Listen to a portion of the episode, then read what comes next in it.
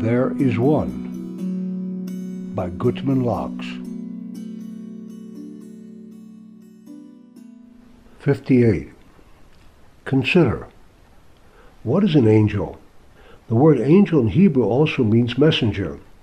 It appears throughout Scripture describing certain occurrences. These sometimes appear in the form of a man, or creatures, or even as the elements. Are these created beings animated with will?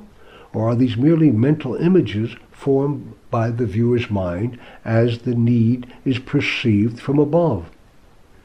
Great deeds are attributed to angels, such as Raphael or Uriel, the angel of light. These anthropomorphic descriptions help one to understand the nature of an angelic visit but also lend to the belief in a system of hierarchy in which subtle beings stand around heaven with feathered wings playing golden harps. It is far more accurate to understand the word angel to mean message than messenger. When God sends three messages to Abraham in the form of three angels, it first states, And the Lord appeared unto him.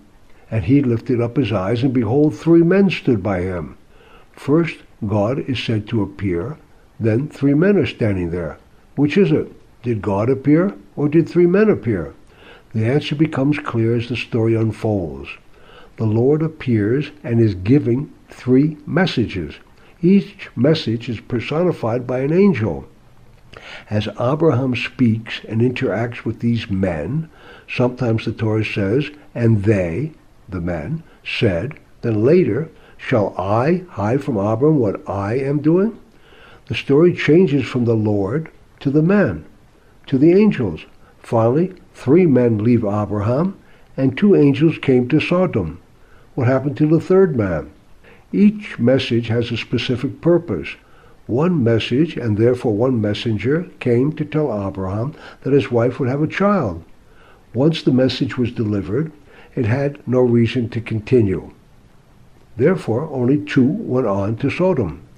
Seeing that this type of messenger disperses upon completion of its duty, reveals its underlying nature. This is like our words, our messages, which also are uniquely formed to go out into the atmosphere and then disperse. The Torah portrays the event in a language most common to us. We are comfortable with the image of men speaking, yet here it is clearly God who is talking. He could have spoken to Abram through a bush, as he does with Moses, or even have a mule speak, as he did with Balaam. But here the need was for men to appear. Each of these examples is designed to teach a specific lesson. While the lesson of the bush is that God is found even in such a lowly place, the lesson taught by using men might very well be to show us how Abraham treated guests, how he ran to serve their every need. Abraham is exemplary of the gracious host desiring only that his guests have their needs met. By portraying angels, messengers, as men, we are given this insight into proper behavior. However, the person who assumes angels to be separate beings with independent existence power, or will has fallen into the anthropomorphic and has forgotten the basic principle only God is here and there is no other at all.